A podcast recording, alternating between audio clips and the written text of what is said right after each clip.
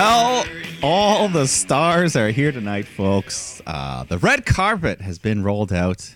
The year that everyone has, will never forget is behind us, but we still have to remember it. We have to acknowledge it. We have a bunch of awards, a bunch of prizes to give out, because this is the biggest award show in history. We're talking about the Shooties. The Shooties, the Shoot Brothers Wrestling Podcast Annual Award Show. We're going to give out tons of special achievements and recognition, all these fun things and more. And it's hosted by myself, Mike the Shoot Shepherd, Cameron Oscar Osborne. Bang, bang, bang, bang. And of course, folks, stay tuned. Special guest Ryan Seacrest will be on the red carpet, chatting it up with the glitz and glamour of that which is the professional wrestling world, Mike. You're right. I dare not to repeat what you've heard all year regarding the remembrance of this current year. I don't even want to bring that up. But one thing, because I like to look at the positive, Mike, because I mean, of course, somewhere amongst March, we entered what can only be known as the COVID era. Mm-hmm. And just like the previous wrestling eras that came before it, this one was just as special, exciting, and full of surprises, and just great overall. It was a great year for the show. We hit our big episode 100 not too long ago. We kept that going despite all the changes. Yeah, I mean, overall, we still had plenty of good wrestling to talk about, so I mean, it was obviously a bit different. If anything, I think our show's average time is longer this year than it was last year, as if we have more to talk about. Of course, because, you know, not only, I mean, of course, AEW began last October, but this was the first full year of, a brand new company. Yeah, brand new titles were introduced this year. Defended, changed, swapped. Mike, I think you were the one who said that AEW actually has twice as many daily play shows as they did tour shows. Yeah. Or surpassed that number. And for the foreseeable future, that number will continue to be surpassed. Yeah. It's going to take a little while for the even when crowds come back to catch up, but hey, it's all good. But even now they have little pockets. All good. I just want to shout out to the Khan family, of course, the Jacksonville Jaguars, for having the place to host. I think, Mike, you know, before we even get into the awards, I'm sure a theme of something that will come up often is the television presentation between both WWE and AEW. Or I'd even go further and say the three separate presentations, right? The NXT presentation, the AEW presentation, and the main roster. Three very different things. Mm-hmm. Certainly. Very different things, and I'm sure will kind of come into play a lot throughout the year. So let's no sense dilly-dallying around what we know is going to happen. Let's get to our first big award of the night, rather just first award. Okay. I guess they're all big. They're all, I mean, yeah, they are big. They are huge. So let's actually just kick this one off. Here we go. I'm looking at it. It's the breakout star of the year. Woo! Breakout star. Mike, this is an award given to, you know, a performer who we see just explode in front of our eyes, right? Sometimes it could be anyone ranging from a performer you didn't even know had in them, or sometimes just, you know, the hidden talent, and all they needed was the opportunity to shine in front of all of our eyes. Mm-hmm. So, Mike, I think without further ado, I got to give the 2020 Shootie of the Year, Breakout Star of the Year, going to Kyle O'Reilly of the Undisputed Era of NXT, British Columbia boy. You gotta say that right there. Yeah, so he had these two massive matches this year as a singles competitor, and it was, I guess, after these matches with Finn Balor, I had to go back and find Kyle O'Reilly matches from the past, and he falls into that kind of latter category I mentioned where he had it in the whole time. He just never quite got the opportunity to be that single star that he apparently can be. Yeah, and I mean, even at War Games this year, he was the one that got to pick up the pin. So to Adam Cole's taking a little bit of a back seat, and that's fine with us, I think. He really has. You know, Kyle O'Reilly has kind of and he was missing at the beginning of the Kovatud era. And he came into, as soon as he came back, shit was ready to go. Like, it was as if he hadn't skipped a beat. Yeah. And yeah, exactly. Kyle O'Reilly, can't wait for what 2021 holds. I mean, at this fucking rate, right? Well, we're talking about a future NXT World Champion, so Kyle O'Reilly. Oh, he's literally got a title match in mere days from now. There is a title match. 2021, like he said, off to a big thing. Mm-hmm. All right, yeah, there were some big breakouts this year. Sometimes it's an old guy who's been around a while that has a good year, great year. Someone like Jey Uso. Not my pick. I just wanted to throw him out there. Of course. But yeah, sometimes people just break out. Sometimes people have been in this business for a while. You kind of just discover them. That's kind of the case with this person because they had an amazing year. I fell in love with them. I'm talking about Shotzi Blackheart, my breakout star of the year. She's crazy. She'll do anything. Future champion of many degrees. She'll win many titles in her career. Yeah, we gotta put her on notice. If you haven't noticed just by the quality or matches she's had, just check out NXT marketing. Just check out the nxtshop.com. Use 15% to get your code. There are tons of Shotzi merch. She is all over the current branding of the women's division of NXT. Of course, another thing too. She was the host of the Halloween event. Yeah. Of course, she's going to do her little ow, ow, ow at New Year's Evil. She just looks marketable, you know? Exactly. An action figure. You see that hair, the tattoos. You're going to want to pick that toy up. They got her the new tank, and then you can buy the tank for an extra $25. Remote control tank. Oh, man, control Shotzi Blackheart tank. Your kid drives it down to the ring. You're exactly right. The future is super, super bright for not only that. I mean, fuck that whole women's division, but Shotzi Blackheart in particular. Yeah, she was one of my standouts. My breakout of the year. Agreed. Well deserved, both of these competitors. And NXT doing a great job, I think, overall this year of putting different people at the forefront, putting new matches out there. I mean, of course, exactly. It was just when you think it was getting a little bit, Adam Cole, Ciampa, Gargano, then they all cool off, and now Gargano's reinvented himself and all these other things. We were wondering that at the turn of the year, of course, right? And now we've seen. Likes of, Thatcher, fucking Cameron Grimes, Dexter Loomis, both sides of the division. Fucking people are coming up. Yeah. It's fantastic. I'm loving it. There's a lot. Yeah, a lot of potential stars on NXT. Right. I mean, they already are stars. Even more. All right. Shall we move along? Please, Let's go to the promo of the year. Was this a tough one for you? I heard you take a deep breath there. And sort of all of these things, I have a note kind of on my computer that I try to keep note of things when they happen. Yeah. For some of the shooties, I'm like, I got to put this down. Because it's like, this might be something that I will forget. If I don't see it, but Mike, I will certainly not forget my particular one. But Mike, you introduced the category, so let's. How about you kick off? Okay. Yes, I had a couple options here, but the one that it came down to, I think the best promos for me, and a lot of the time, are the ones that have realism to them. They hit hard. They involve real life. And this was some real shit, but not in a bad way. It was good. It was all good. I'm talking about the night after Money in the Bank. When Becky Lynch comes out, cuts a promo revealing that she's relinquishing her woman's title. She's going off to be a mother. And the sheer surprise and Asuka and the reaction and everything. It was just such a happy, nice, emotional moment. You don't always get those in wrestling. And it was fun.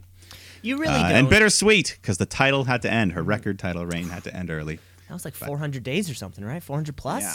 God damn. She probably could have still been holding the damn thing. At this rate, that's sure. Maybe. Yeah, I'm up for it. But I loved it. Great moment. Yeah. Real emotion. Real emotional, like you said. The the real world and professional wrestling coming together. That kid's been born too, right? Isn't it have a weird Little name? Little Roo. Roo. Yeah, that's where it was. With an X, not like the kangaroo. Like are you like the performer La Rue, you may remember. Oh, okay. So R-U-E. R-O-U-X. R-O-U-X. Okay. Okay. La Rue, like French, I guess. Oh, okay. Okay. Bulletproof. French, I guess, because, I don't know, she's Irish or something. Well, O-U-X. You know what I mean. Congratulations, Becky Lynch, on your first shootie of the year. Yeah, she wasn't around a lot of the year, so it's hard. Some of these categories, you know, she might not be able to compete, no. But that's one she got. She really wasn't. But yeah, Mike, you were exactly right. Promo of the year. It can truly make or break, a rivalry, a program, right? It can make, break, set, or stale the tone of any kind of performance going on, right? You know, sometimes we choose to start an episode of Monday Night Raw with a 20-minute promo, but is this really the way that we need to set a rivalry, a match, to set the emotion? You know, Mike, sometimes a promo can be so good and so sweet and so quick that we are truly drawn into the emotion of the performers and everything that is truly at stake. Mike, my promo of the year, Shooty 2020, goes to Eddie Kingston and Jon Moxley for the soap opera pre-I Quit match. Because this was personal. This was personal between these two men who have known each other for decades on the indie scene. Kingston was calling Jon Moxley the sports entertainer. You go to the land of sports entertainment, and then, of course, my photo of the year. I mean, that's not even a category that we have. Is Eddie Kingston standing up to the camera, and he's been studying telenovelas, dramatically looking over his shoulder in disgust, while Jon Moxley rebuttals, while they talk about Eddie Kingston's mom. I know the exact shot. You know if you see it, you know the exact shot. And that promo, it was so good. I mean, you could have picked probably one of 10 Eddie Kingston promos. That particular one I remember, of course, that dramatic shot. The second I heard it, I knew this was the one. It really set itself out. Eddie Kingston, Jon Moxley, for your soap opera promo, you've won the Shooty of the Year. Hey, well deserved. Eddie Kingston, another guy, could have been a breakout star of the year too, just based on his talking alone. Oh, could have just flooded every single one of these. Flooded every single one of these categories. You know, we don't have any we don't do nominations because that would be a bit wild. That would probably be a bit too crazy. But this would be one of Eddie Kingston had Titanic level nominations. For every little kind of little category, he's sneaking in there. Did Titanic win Best Picture? It did. Okay. It did. I guess it had to. It was a phenomena. 1999 would never be the same. Yeah. After that movie came out. Okay, Mike. I think we should move on to another category. Let's go over to Best Turn. Best turn. Okay. Best turn. Of course, the turn when, face to heel, heel to face. Sometimes we've seen both. Yeah, could go either way. Could sometimes both in the same night. Of course. A turn could be this long-winded affair which takes weeks on television, or it can be as quick as a single maneuver in a single match that can change the landscape of the main event wrestling scene for years to come, which is why I need to give my best turn to Drew McIntyre's babyface run. It was just at the end of last year when him and fucking Dolph are taking on Roman and Taker in the most kind of lopsided thing that we've seen. It feels so long ago now. But for a long time, the Scottish psychopath ran the card, and then it wasn't until that fateful day in February where with one single maneuver, Drew McIntyre's babyface run began, and he's been a fantastic world champion throughout this entire year and throughout Monday Night Raw's presentation of the Covitude. Yeah, can't argue with that. Mr. Drew, They don't even call him Scottish Psychopath anymore. They call him the Scottish Warrior now. Well, yeah, he's got his sword or his claymore, his kilt. He's not crazy. He's a warrior. Exactly. He's not a psychopath. He's a warrior. Yeah, he's dignified. Okay. Yeah, this one was... It's come down to three for me, but let's just pick one. At the end of the day, I'm going to go with... You haven't even decided. I have decided, okay. But in my... Okay, I'll just go with my heart. Go with your heart. Sasha Banks turning face. You know, she played the heel, but she's the best wrestler, best women's wrestler. So at the end of the day, you want to cheer her. She finally turned babyface, got the big wins on Bayley, got the big defense of her title. She's the boss still. She's still got the attitude, but Sasha Banks, love to cheer you. So now the kids can do it too. Sasha Banks' face turn. When did that happen? That was kind of endish of summer? Yeah. Yeah, got to be around there, right? They lost the tag titles. Yeah, Sasha Banks. I'll throw an honorable mention to Kenny Omega for that big heel turn at the end of the year. Huge heel turn. That was huge. That was also up in there. And it is funny when looking at sort of these awards, and sometimes the best thing happens in that last month.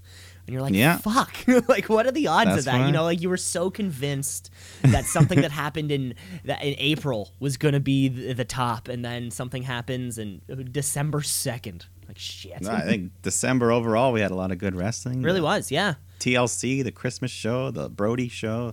Mm-hmm. Tons of good. Of good stuff. No, you're right. Okay, so that was both of our turns of the year. Big one. All right, well, let's just jump on down because it's right below for me. Let's do the favorite theme music of the year. Why is that funny? It's also below for me, so I guess somehow we got the same list to like chronological. You know, well, I bet that it's not the same overall. Yeah. We'll see. But anyways, favorite theme music. This is a category. You know, the song could be around for a while. You can just start to like it later on, or a new song could come out. Anything could happen. I'm pretty sure I picked Becky Lynch's last year. Yes, you did. But she wasn't around much this year. Didn't get to hear it as much. Didn't get to jam to it as much. But the song that everyone was jamming to, I'm going to have to go with Judas. I don't think it was until that cruise when it fully took effect, where the crowd was singing every word. And from that week forward, for at least when they were around. But yeah, I'm going with Judas, the Inner Circle, the Chris Jericho theme song. The Chris Jericho theme. It's him now. You're right. As soon as people started singing it, when they fade down the music and they give them a verse, or they give them an extra, line of the chorus or something. And Jericho's got a big smile on his face. Oh my god! That's the biggest smile you will see. They finally liked Fozzy. They're singing Fozzy. The biggest moment of his life, because you know that many people singing Judas at a AEW event is more people than would attend a Fozzy event. Pretty much. Pretty guaranteed, yeah. Yeah. So, but there's a reason. It's a banger. That's a banger.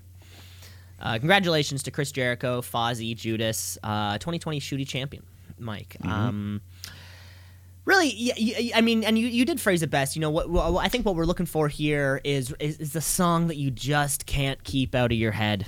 You know, sometimes maybe you even found yourself putting on this song, kind of when you're curled up in bed on your headphones, like you're 12 years old again, listening to Black Sabbath, Mike, because my 2020 Shooty winner of the year for best theme music goes to none other than Chris Jericho and Judas, Mike.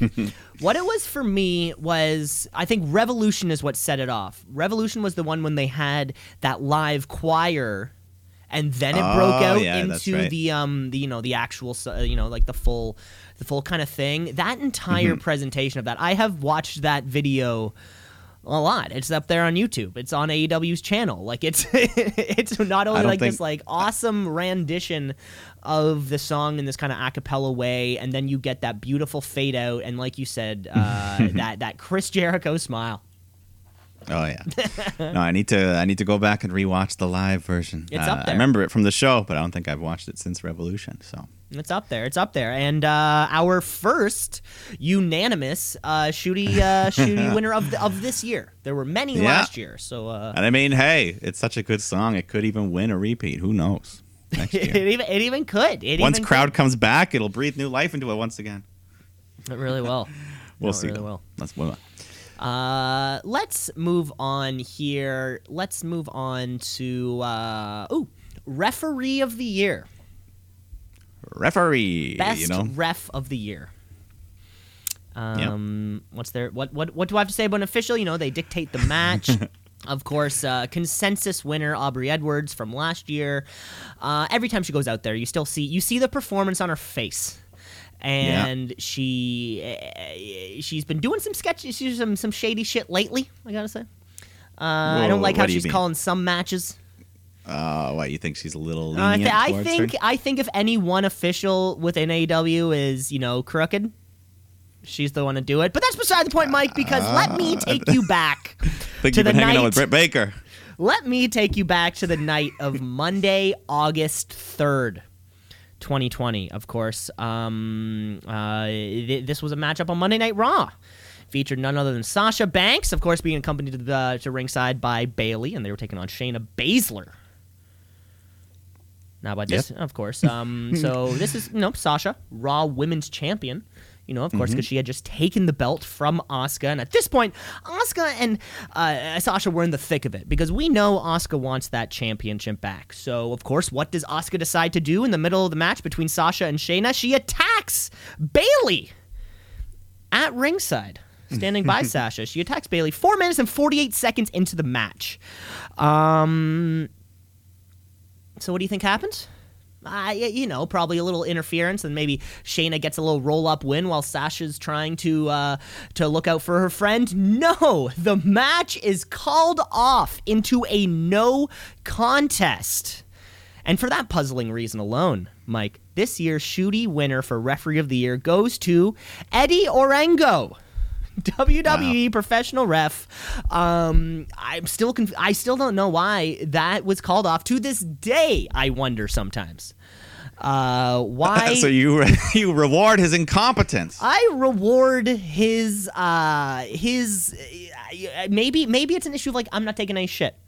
We're kind of like okay. I mean, like, hey, if that's in the rule and he enforced it correctly, hey. And to play such a card like that, it makes me think. I think every other referee is incompetent beside him. Because, that's a fucking no contest. We should be kicking everybody out. Every match in professional wrestling should end in a no contest because Eddie Orango is staying to the script. Eddie Orango, you're the Shooty winner, Referee of the Year. Okay. Well, I didn't see that one coming. Swerve. There's swerves all over the card. But, a referee, like you said, does got to abide by the rules. I can respect that. But they do have a second job, and that is keeping order, keeping real life in order, keeping the match in order, keeping the health and safety of the performers in order. And during the debacle, Matt Hardy and Sammy Guevara's last man standing match, there was only one person who was doing the right thing in that whole company, and that was Aubrey Edwards. Looking out for Matt, trying to stop the match, trying to get the doctor in. They were fucking things up. But Aubrey Edwards is a damn professional, the best in the business. I don't care. If she seems like she's doing something wrong, then you're wrong. I'm just saying, if they're going to write in a conspiracy angle, it's centering around Aubrey Edwards. That's the thing. She's so good a performer that if they want to put her in a storyline, hey, she can do it. She could be there. She could be there. Wow. Now, a three-time Shooty winner. This is truly incredible. Yeah. This is true. Gotta give it to the girl. My girl, Aubrey. My girl, my girl. Talking about. Mike, let's move on to our next little ditty. Okay. Well, let's stay with the unsung heroes, the not part of the ring. Let's go to the commentary of the year. Mm. All right. This was basically a two-horse race for me. A lot of shows don't have the greatest commentary. We'll be honest about that. But I think we're just picking one person here. So if I have to pick my number one standout of the year, the most consistent, I'll probably just have to go. He had good material to work with anyway. So I'll go with Tony Schiavone for commentary of the year. Classic Schiavone. Yeah, I mean, of course, totally rewarded, and a voice in our ear that either you've never heard or you haven't heard in a long, long time. Yeah, and you know, he knows his stuff. He knows a lot of the moves, and he's genuinely excited. You know, when he's watching the show, mm-hmm. He's like, "I haven't had this much fun in years." And we're like, you probably haven't, Tony. Mike, you're right. It was of course, last year's consensus winner, Mauro Ranallo. Yeah. We didn't have him on television as much as we would have liked this year. He's no longer with the company, which is a bit of a bummer. Mm-hmm. But Mike, what we did get, I think, you know, I got aside with you. What we did get this year was truly getting to listen to a full commentary team work together, right? And I'm sticking with AEW on this one. You know, I mean, of course, when the first few little bits, it was a little challenging. We did definitely notice a couple things that, you know, just in people working it out, like a band practicing. Yeah, you know, it was all right. No different. And yeah, so I'm sticking on the AEW desk. You know his name. You probably don't know what he looks like, though. Because I'm giving my best commentator, Shooty 2020, to Excalibur. I love the way he emphasizes Spanish terms. Yeah, he's not saying suicide dive. The tope suicida or the tope con hero. I just, something about it. I don't know. He's, and somebody, who I had no clue who the fuck this guy was, or barely. I know he's a founder of PWG. I think that was like all I knew about him. Mm-hmm. Kind of coming into him coming into AEW, and as soon as they worked out all the kinks, you know, kind of between him, Schiavone, he functions great with, and it feels like there's new people on commentary every week for AEW, right? We slap Eddie Kingston on for one, and the next thing you know, Jericho's coming in, Taz, Britt Baker comes on, and he flows so well with every single one of these performers. Yeah. Bright future ahead. He could have been rising star, but you got the commentary. You're best commentator. Yeah, no, I definitely say he's the most learned of the probably of any of the current commentary guys. He knows all the moves. He knows everything. Yeah, knows all the guys' histories. Yeah, Excalibur knows as much about like wrestling maneuvers as JR knows about American college football programs. Yeah, it's sort of like, you know, because JR's American football program is through the roof. His knowledge is up there. And I had to give a shout out in a very close second place for me was Samoa Joe. For how good he is. He doesn't always get the best material to work with, but his reactions are genuine and they're great. Yeah, you almost forget that he's kind of there now. You forget that it's Samoa Joe. Yeah, I do miss him in the ring. Exactly, he's just become such a part of our what we're listening to every week. Yeah, but hey, well, Rumble's coming up. Anything can happen at the Rumble. That's congratulations to both Tony Schiavone and Excalibur. Mike, I've got another award here. It's sitting in my hand. What would the Shooty statue look like? I don't know. Do you think it would be? That's I don't know. Would it be similar to a Slammy, or would we want something more original? Something more like not a golden wrestler. Yeah, that's we'll have to work on that. Maybe it's just maybe like a wrestling ring, a miniature ring. Yeah, I was gonna say like it's a ladder on a little post. Like a ladder that's open. Who knows? Something like that. That but let's cool. let's open here to the. Oh, wait, I've got it. Oh. Picture a wrestling ring. Okay. And then in the middle of the ring, where a ladder would stand, you have a microphone. Ooh, I like that. Okay, yeah, and like the old school looking microphone, like the same like that's the in our silver logo. With the slits in it. Okay. We're getting somewhere here, Mike. I like that. Let's get into that as soon as we get the belt designed. Yeah, the next then we'll thing get that. We need built is the actual Shooty statue. Shooty replica. Let's move ahead because I had one in mind that I would love to get to right now, and it is the Shooty for spot of the year. Woo, boy. Yeah. There was some crazy shit. And a spot can be so many things to so many people. Sometimes it can be a particular maneuver. Sometimes it can be a series of maneuvers, a little combination. Or sometimes it can just be a good old-fashioned fucking spot fest. Yeah. If you like the green mist, that's your favorite. Green mist is a spot. That's a spot. Yeah. And it can be, so this category is huge, and it happens in almost every single wrestling match. It is really hard. At least every show of the week, there's always a good spot, and sometimes a good spot can just be like a finisher off the second rope. Sometimes that's the spot of the match. Sometimes so many things in between. But I would like to take, for my purposes, I would like to take ourselves back to NXT War Games. Where, of course, this is War Games, so shit's gonna be off the hook. And I got to give my spot of the year to Dakota Kai stomping Io Shirai in the garbage can. Look, okay, so this was by this point, Io Shirai had already moonsaulted with the garbage can on, I think, or it wasn't a full moonsault. It was just kind of like a dive off. No, it was a dive. That would be wild. That would have been wild. That would have been spot of the year. Wow, that's a little maybe. But maybe then to see the garbage can come back was one thing, and it went back over her head, and you're like, what's going to happen? I was picturing the old chair on the garbage can. And then, the rattling sounds, the vibrations of it all. But no, Dakota Kai just got up on the third rope and just came like fucking Finn Balor style down on the garbage can. Io Shirai was stuck. Yeah, she crushed it. She had to she was literally stuck. And then they had to pull her out. Dakota Kai had to unbend the garbage can to get her out, to pin her for the two. It was just good for kind of that pinfall attempt. Loved that spot. Totally popped. A really fun way to use the garbage can. Io Shirai, Dakota Kai. Shooties. It was awesome. I love that spot. Love that. So let's just kind of stick with that same War Games match. But different spot. Because just moments earlier, Io Shirai, when she did put that garbage can over her head and just jumped blindly into a crowd of women. Crazy spot. She's crazy. So I'm going with that one. Same match, similar thing. Garbage can and Io Shirai. They stole the show. The top two performers at War Games were Io Shirai, number 2, and the garbage can, number 1. Her, the big crossbody dive, whatever you want to call it.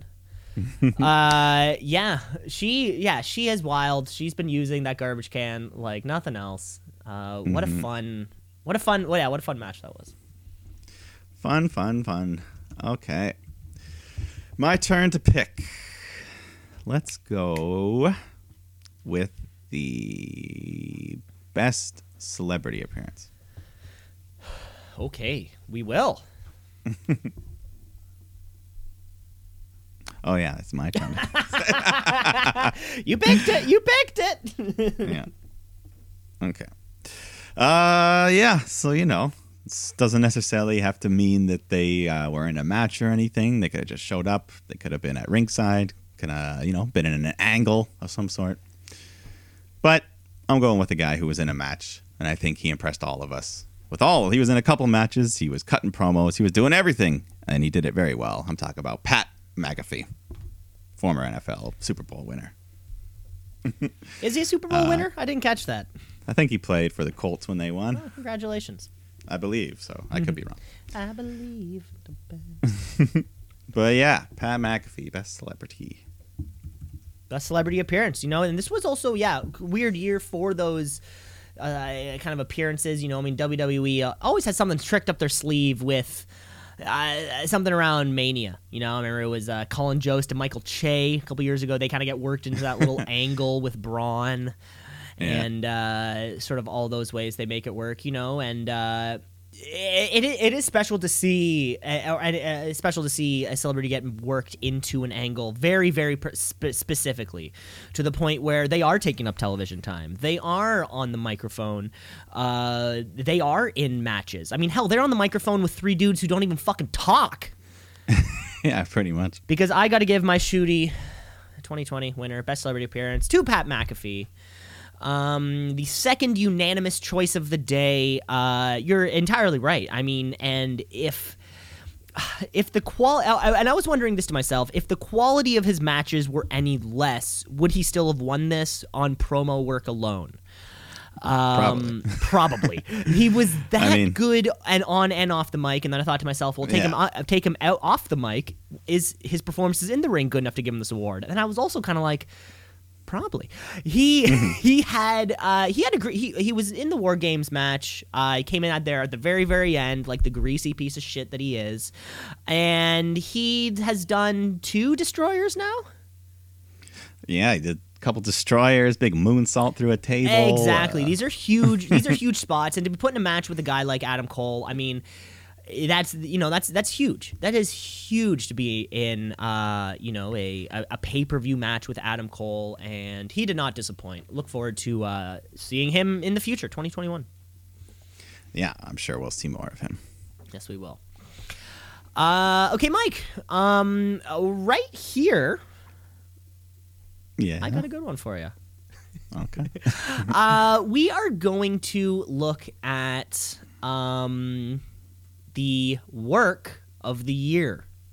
Oh. Now, this was you expressed some difficulty in this to me the other day. Of course, the work. Sometimes we're worked, baby. Sometimes it happens to us right in front of our fucking faces. Yeah. You know, it's an important moment. The work is a very, very important moment in the wrestling world, because it can be this moment that the professional wrestling community and the non-professional wrestling community come together, a la last year's winner Lacey Evans with her speeding ticket in Calgary. It's really truly a moment where we got to see the non-wrestling fans get worked. Yeah, I think last year it was just so easy for me. That's why this year I was like, I didn't have a there was an no instant pick. Yeah, like there was no superstar getting pulled over by the cops and then being their shit character. Yeah. Would love to see MJF get pulled over by the cops. However, sometimes you can be worked. Is something that like stays. It's something that happens to only the people watching the wrestling shows. Yeah, it can happen in the ring. It can happen in the ring. It can happen out of the ring. It can be this huge arc that you thought was going to happen, and then it never happened because, Mike, I got fucking worked. My 2020 Shooty winner of the year for work of the year was that Dominic Mysterio will be pushed to the top of the roster. I could have fucking sworn leading up to SummerSlam, he had these 2 matches afterwards. I thought Dominic Mysterio would be the next dude. I thought he was at least coming up to the fucking mid-card. You know, and I thought he was at least going to be like have a match every week, even if he's thrown into those like kind of like shitty or kind of like 6 or 8 man. I thought we'd still see him. I mean, shit, we see Baron Corbin more often than we saw Dominic Mysterio. Dominic Mysterio went from being a regular player to kind of like a pink turtleneck wearing chauffeur to his hot sister. I got worked. I thought he was going places. It really doesn't seem like he is. And for that reason, he's the Shooty winner. Yeah. I mean, compared to last year, his beginning of his year. And last year we saw him a bit during that Brock Lesnar, Rey Mysterio title match. A little bit in the Survivor Series. Yep, we did see a little bit. That was one of the big works of the year. I almost thought Rey was going to win the title. I got worked. But yeah, Dominic, where have you been lately, buddy? I don't know. Oh my god! Yeah. Ever since the purple turtleneck or pink turtleneck, we haven't seen him. He's just become this chauffeur, and I mean, even I've thought about SmackDown the past few weeks. Also, the Mysterio. Reginald's getting more TV time. Who the fuck is that guy? Like, it was as if like WWE management didn't know where to go with the story, and so it ended poorly, knowing that Seth Rollins was going to leave at a certain point. Mm-hmm. And now there's any sort of momentum, I feel like, just sort of fluttered away when the program went from being the Mysterios against Seth and Murphy to now Murphy and a woman 13 years younger than him are in love. Like, that's where they changed it for YouTube hits, and now we're kind of left without Rey and Dominic. Yeah, I feel like, we haven't really seen any of them in a while. Neither one of them. The whole thing is falling apart. I mean, but what's crazier is that the whole story fell apart, and SmackDown's still a great show. Yeah. Like, so maybe it's for the best. You know, the Mysterios had to fall so Big E could be pushed. I don't know. Like, do we only have time for one other segment that's not Roman or Carmella? I don't know. They only 2 hours. It's only a 2-hour show. Don't give them any ideas. It's only a 2-hour show. We need to give Reginald, 13 minutes of screen time. So, okay, I'll give you my work of the year. Like we said, it couldn't really be anything, really. Something gets you worked up, gets you riled, gets you into what you're seeing, make you believe in things, or I don't know. But sometimes it's just a really good match, the way it's booked. You know what I mean? Oh, I know what you mean, baby. So I think everyone was having a good time getting worked during the 2020 Royal Rumble when Brock Lesnar was in the ring just doing his thing. And, you know, Kofi comes out, The New Day, Rey Mysterio, all these storylines culminating at once. A beautiful past year of booking. Ricochet comes out. And then, of course, the big moment with Drew, eliminating him. And then you're only like halfway through the Rumble. Then you get like the return of Edge, Roman Reigns coming out to get booed, and all these other crazy shits. Just so many moments where you get sucked in and worked up. And, you know, sometimes that's just, you know, just a perfectly booked Rumble. And it was great work. So work of the year. Great work. God, and, you know, there is already so much excitement surrounding that match that you know, expectations are high, and seldom can you say that expectations were met. I mean, a lot of times they blow it. A lot of times they're just good, but this was one of the top memorable of all time. Yeah, this one was something special. Mm-hmm. Okay, it's my turn to pick. It's your go. Let's go with the least over person in wrestling. Least over. Now, this is one of those classic categories you don't want. It's really our only negative category, I think. It really is. You know, but we even got to give the Razzies the respect that they get. Yeah, we got to have at least one, the what's it called, the booby prize. Okay, least over. I mean, this is they're all personal choices, but just someone you don't really like or care about in any way. This person sticks around. They seem to be on TV every single week, whether you like it or not. And I just don't like them much right now, or not much in the past. I'm just going to go least over. King Corbin. As we're still calling him King Corbin. Yeah. I don't want that to last much longer. Yeah, Baron Corbin falls into this category where, like, I'm starting to almost come around. I thought I would never say those words. I'm starting to almost come around. I think because, like, there has to be a reason why he's on TV every week. Like, this isn't a fluke. He's got to be doing something right. And I just don't see it. I don't. I like. Is it because it's like he's easy on the hair and makeup team? Yeah. He's just kind of bald. He's tall and ugly looking. Like, so, like, he's a heel. It's I'm almost like, oh God, are you a locker room leader at this point? Like, what's his shtick that truly makes him? God, who knows?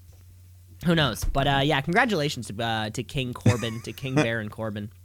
Hey, it's an award that nobody wants to win, but we gotta put it out there. Yeah, the booby prize. The booby. Booby. Okay, Mike, yeah, like you said, least over. Nothing glamorous about it. This was an odd year. Also, sometimes when I think over or not, you really got to think about how the crowd does react to their just mere presence. Yeah, you know, this was not least over, most over. We're not awards that we had last year, but we all know the pop that somebody gets, not from a return, just by simply fucking being there. Their theme music hits, you know they're there. We all know the pop that can happen, you know, in the most over and least over. What? Your theme music starts and kind of nobody cares. Yeah, your match is over and nobody cares. You're booked and nobody cares. I mean, if you're being booked in the last like 30 minutes of a show, but there's still a final segment, you're probably not very over. They just need to get you on fucking television and move on. So, Mike, my winner, shooty winner, least over, goes to the entire AEW women's division. That's about it. It's been a series of matches with matches where nothing memorable's happened. Like I just said, you're kind of booked as the last match before the last thing before the last segment, which is never a good place where you want to be in that second hour and a half of television. Mm-hmm. And it's really and it really sucks. It really sucks because we see the women's divisions on all the other programs and they're fucking flying. Especially on, you know, Wednesday's counterpart where the women are at the forefront more often than not of the entire show. And It is a bummer to see such everybody be not over at all. So for that reason, AEW Women's Division, get the win. Yeah, it's very unfortunate, and hopefully, I mean, enough people recognize that it's a problem that hopefully they're gonna correct it. Mm-hmm. You're right. Hopefully they do. Okay, cool, Mike. Let's move on. I got one hot off the presses here for you. One I'm very excited about. We're talking about the Rookie of the Year. Woo! Okay. Woo! Who? That was a movie, right? Pardon? That was a baseball movie. Rookie of the Year? Baseball movie? I don't know. I believe it sounds about right. But Mike, you mentioned, a baseball movie, because when we think about rookie in other sports, we often think of a brand new draft pick. Right, we think of somebody who may have, they played a couple years of college ball, and now they're in the pros, and they are quote unquote a rookie because they have played fallen within the requirements. But this, Mike, there's no requirements for this show. No, we don't have all these technicalities like minimum number of matches. Because what is a match? Of course, the independent scene all over the world is so incredibly strong, and sometimes a rookie could be working on those indie shows for years, and it's not until they find the right time in their career to be thrust onto television, to be put at the commentary desk, and hell, Mike, even main event pay-per-view matches for fucking world championships. You already know what I'm about to say. The 2020 Shooty winner of the year for Rookie of the Year goes to Eddie Kingston. I cannot think of somebody more deserving in my eyes, who has really just popped on the scene, did not even know fucking existed before, like June. Did not even know he was a person until June, and for him to be now leading factions, leading stables, having incredible promos, commentary. He was in the I Quit match. Such a huge arc, an exponential curve up for Eddie Kingston's, popularity. And it's been incredible to watch. Yeah, great choice there. I can't argue with that. But I will a little bit. We're arguing about these? He was definitely in my top category here for this. But someone else I'm gonna go with. They impressed me a lot. Eddie Kingston impressed me as soon as I saw him. So maybe this one was a bit different because they got better and better. So I don't know. But I'm gonna talk about Raquel Gonzalez, who has just steadily, gone from the bodyguard to kind of carrying her team to victory at War Games, or getting the pinfall at least. Mm-hmm. And now she's feuding with Rhea Ripley in singles matches, and really like Raquel. She's one of the few really big women in the division. And, tall, at least. Yeah, like physically big and strong. Yeah, strength, imposing. And you're exactly right, and one pinfall could mean everything, just like we said about Kyle O'Reilly getting the pin in the men's War Games match. Raquel Gonzalez getting the pin in the women's War Games match is huge. That is a big deal. Yeah. And there you see it. Like that's, this is a superstar that we've seen kind of mold and grow in front of our eyes. And 2021 looks bright as hell for this entire fucking NXT Women's division. Truly. Oh yeah. Yeah. Forever and for always. Hopefully. Okay, next category. Let's go with the best finishing maneuver. Or I guess it could just be any move, really, but right? Yeah, it could be. Best wrestling move. It could be a chop. It could be a chop if you want it to be. Yeah, you could if you want Dustin's bulldog. The running bulldog. That's my. But no, the best finisher. I think last year I picked the Black Arrow. That's correct. The best finisher of all time. But sometimes I could just repeat it, but I'm not going to. I'll do something different, because this guy, he wasn't around last year, but he came in and loved his finisher as soon as I saw it. I'm talking about the drill claw from Mr. Brian Cage. Like I said, love those head-targeted moves, and it looks very dangerous. As soon as a move targets the head, Mike, you are all on board. It's just so much more dangerous than landing on your back, Yeah. No, you're right. And... so what, he came in at Double or Nothing, I think, in that the poker chip was it the ladder match? We had to grab the poker chip. Yeah, I think. Yeah, and he was the special. I think it was like he was the special entrant. I think was the, yeah, the wild, the Joker or something. Yeah, the Joker card or whatever. But yeah, you're exactly right. He's fucking huge. So when he like maneuvers little people or just like anybody, because anybody is smaller than Brian Cage. Nearly everyone on the roster. So you just kind of like do something to someone and imagine like I would feel so safe landing on knowing that his massive muscles are there to cushion my fall. Yeah, those thighs will just protect your head and neck. Those huge thighs of his are going to protect, you know, just like a little cushion. You know when you buy a mug and it comes in a box and the box is filled with styrofoam that like perfectly fits the mug? That would be my head in Brian Cage's thighs. Good analogy. Hey, I got him sometimes. I like him. Mike, we're talking finish moves, like you said. You know, for you, the drill claw, the head maneuvers is what does it for you. You know, I mean, it can mean a lot of things for different audiences, right? Sometimes, a finishing move or a maneuver of any kind can mean anything from like, oh, he's probably gonna kick out, to oh shit, he's definitely not gonna kick out. And then sometimes you see the kick out, and then your mind is even blown. You're like, whoa.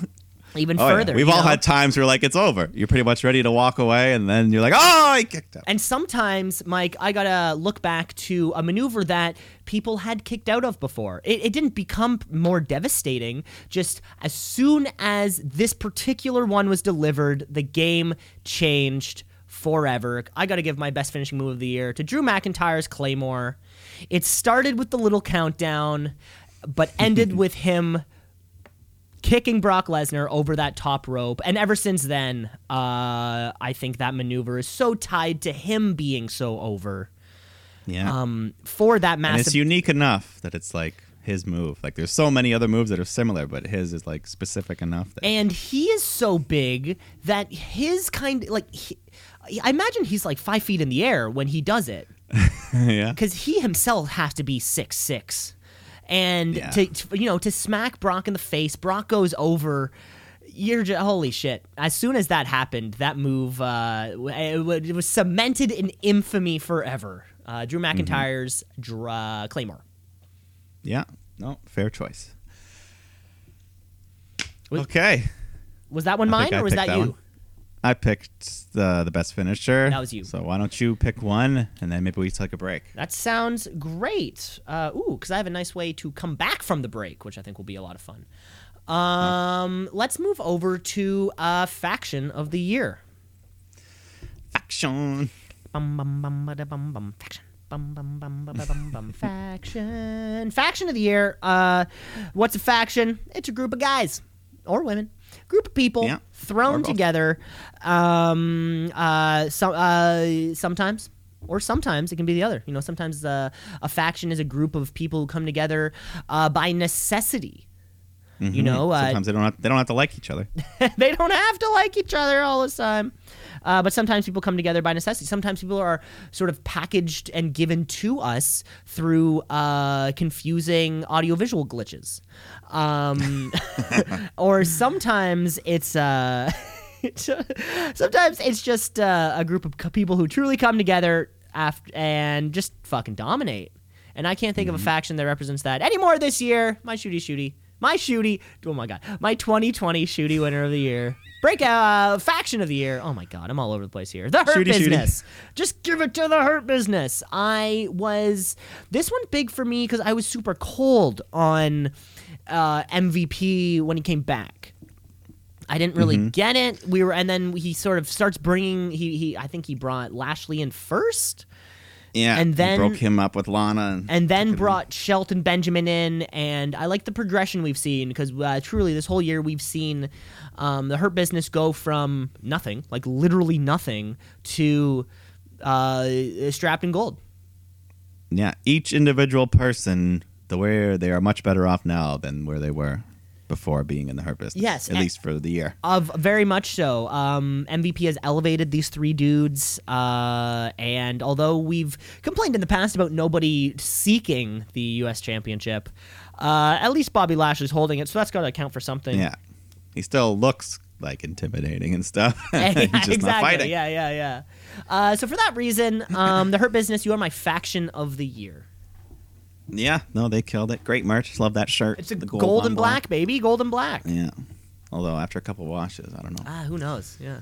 I don't know. It could be. Imagine if it's laminate print, and then it starts to, like, peel off instead of fade. Oh, no. I had a shirt like. Never mind. That's lame. But yeah, Hurt Business, very good choice. But they're gonna have to be my runner-up this year. I'm gonna have to stick with a faction who, you know, top of the business, top of their game. They even added a couple members. We're going with the Inner Circle. They were just in the infancy stages last year, so we got to kind of have full bloom this year. And just, yeah, so much variety. You got the big guys, you got the little guys, you got the veterans, you got everything. And more. And more. This is actually the Inner Circle's second Faction of the Year winner.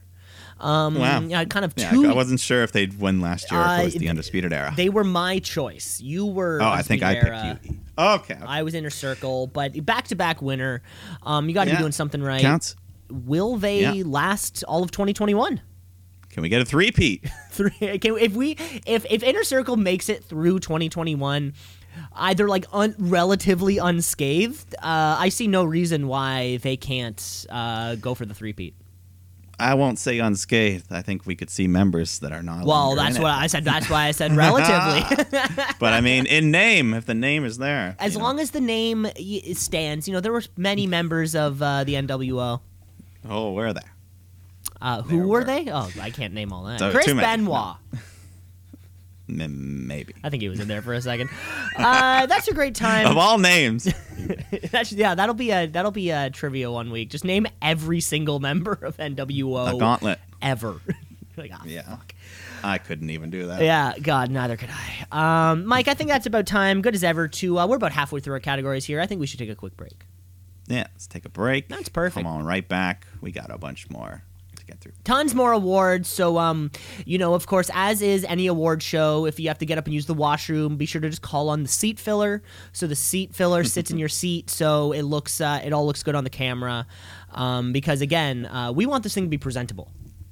What if the seat filler has to go to the washroom? Yeah, how does that work? What if the seat filler needs to take a big dump? Yeah, he's got diarrhea. You should have probably called in sick then. Anyways, go find a seat filler, Mike. We'll be right back. He's like, I can't miss the Oscars, though. We'll be right back with part two. Okay, we'll be right back. Take a shot of Pepto if you need. Let's shoot. Yeah, let's shoot. Yeah, let's shoot. Brother, yeah, let's shoot. Yeah, let's shoot. Yeah, let's shoot. Brother, yeah. Welcome back to the Shoe Tease. We hope you enjoyed some of your local NBC programming, kind of in the middle there, or like the commercials rather. NBC. Yeah, sure. Probably a commercial for one of the Big Bang something, or one of the spinoffs, and then another for like a drama that definitely has two actors that you recognize but don't remember what from. Kind of like that little level. But we're back to the Shooties 2020, the year-end culmination. Of course, Mike, we are recording this in 2021. I should have started off the show by saying this. Happy New Year!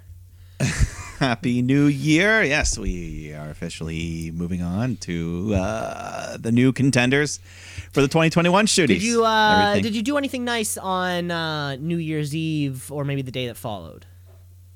Well. My buddy Jake lives on his own, so it's within our legal right. I went over and visited him myself. One person visiting one person. Right, God damn it. Yeah, I spent New Year's Eve there. We had a lot of fun. That's great. We had some chocolate-covered shroomies. Ooh, okay. So we had some fun, giggly times. That's fun. Yeah. That sounds and other things. That sounds really nice. Stayed here at the apartment.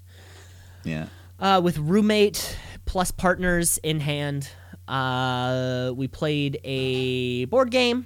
Played some board games. It's all like escape room in a box type game. It's a lot of fun. Yeah, that's cool. And then checked out. There were some fireworks going out outside, just kind of standing on our balcony and looking south. So it was also just nice to kind of ring in the new year, kind of from all over, really. Sort of seemed just, just loyal citizens who have exercised their right to light fireworks in parks probably somewhere. And it was really nice to watch. Yeah, sounds good. But let's tear it up further because, like we said, 2021 is now. But the Shooties, these are awards reviewing that which is the best of 2020. Yeah. And every single week, Mike, we bring in. Rather, we crown winners every single week. There's a winner on this show every single week. Did you know that? Yeah. There's actually two of them. Of course, we're talking about the Wrestler of the Week. It's the Wrestler of the Week, of the Week. The Wrestler of the Week, of the Week, of the Week. The Wrestler of the Week, of the Week, of the Week. The Wrestler of the Week.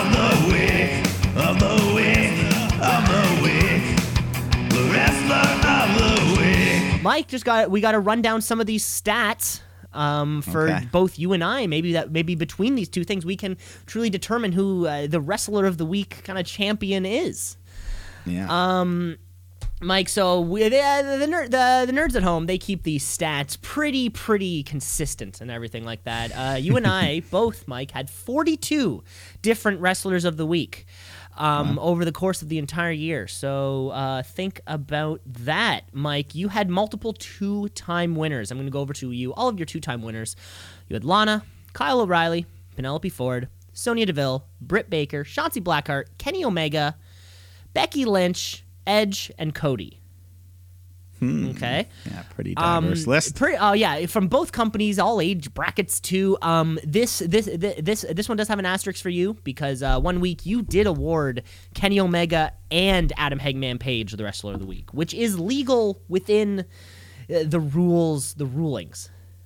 Yeah. So Kenny kind of like he is a three-time winner, but not in the same sense that your two three-time winners of the week are. Okay. Mike, your dual champions, co-champions, are both Sasha Banks and Io Shirai, who had three apiece. Woo! So they're the highest. They are your highest. Io and Sasha. Mike, like we had the same amount of total wrestlers of the week. However, I had more three times, and you had more two times. So it kind of evens out. My two-time wrestlers of the week are Cody, Roman Reigns, Orange Cassidy, Adam Cole, The Fiend Bray Wyatt, and Drew McIntyre. Okay. Now I have four three-time wrestlers of the week to your two, but the stats kind of even out either way. So my three-time wrestlers of the week are Kyle O'Reilly, Eddie Kingston, Kenny Omega, and Io Shirai, which means if we were to combine all 84 of our conjoined wrestler of the week, Io Shirai is the clear champion. Hey, yeah. I got to give respect to that. She's been consistent all year. And that's it is fun to look at through some of these things. I did have this number real quick. It's 3, 4, 5, 6, 7, 8, 9, 10, 11, 12, 13 times you and I had the same. We agreed. That's so about like 20%. Yeah, about that. 25%. That's cool. You know, if you were to ask me to guess, I don't know off the top of my head if I would have guessed Io Shirai, so it's kind of fun, little surprise. But makes sense. She was great. Good champion all year. Oh, fantastic. I guess she won the title. All of these, everyone who's won Wrestler of the Week, everyone from Retribution to WWE's production team, Lucha House Party snuck one in there. No, the Elimination Chamber, I remember. Yeah, of course, you never forget that. Yeah. Anyone else? They snuck in there. Else funny win one. I feel like I gave one to Ricky Morton. Yeah, because he did a destroyer on an indie show. Yeah. So yeah, you know, there's some winners across this list, and it's always fun to It's always fun to play that. Always fun indeed. Okay, let's kick off. With this might be a big one. Not the biggest one, but let's just kick off with the best tag team of the year, 2020. Good stuff. I mean, some shows obviously have better tag team wrestling than others. Even though Raw and SmackDown, we complain, but the best of their tag teams are still damn good, you know. The Street Profits, the New Days, the bunch. I won't say too many. Because let me just say my winner, sometimes tag teams are just two guys put together. And if they have great matches, great chemistry, great everything, I'm talking about Kenny Omega and Hangman Adam Page, my tag team of the year. Had a great run with the titles, had some awesome matches, and even a great breakup storyline. So what more could you ask for? Yeah, super deserving. Champions for the whole year, or what felt like such a huge chunk of it. Yeah. At least. Yeah, big matches, too, honored by Uncle Dave himself. 5-star at one of them, I think. 5-star? What? Five-star. I think it was like 5 and 2, 5 and a quarter? Yeah. Wait a minute, 5 and a quarter. Yeah, little bastard. That son of a bitch, Mike. But yeah, you said it right there. Oftentimes we do see tag teams kind of slapped together because sometimes we don't know what else to do with superstars, right? So think about the likes of Shinsuke Nakamura and Cesaro. We just fucking put them together. We have Bobby Roode and Ziggler. Like, I don't know, all we're gonna do is fucking put them together. And in this time of tag team wrestling, the era.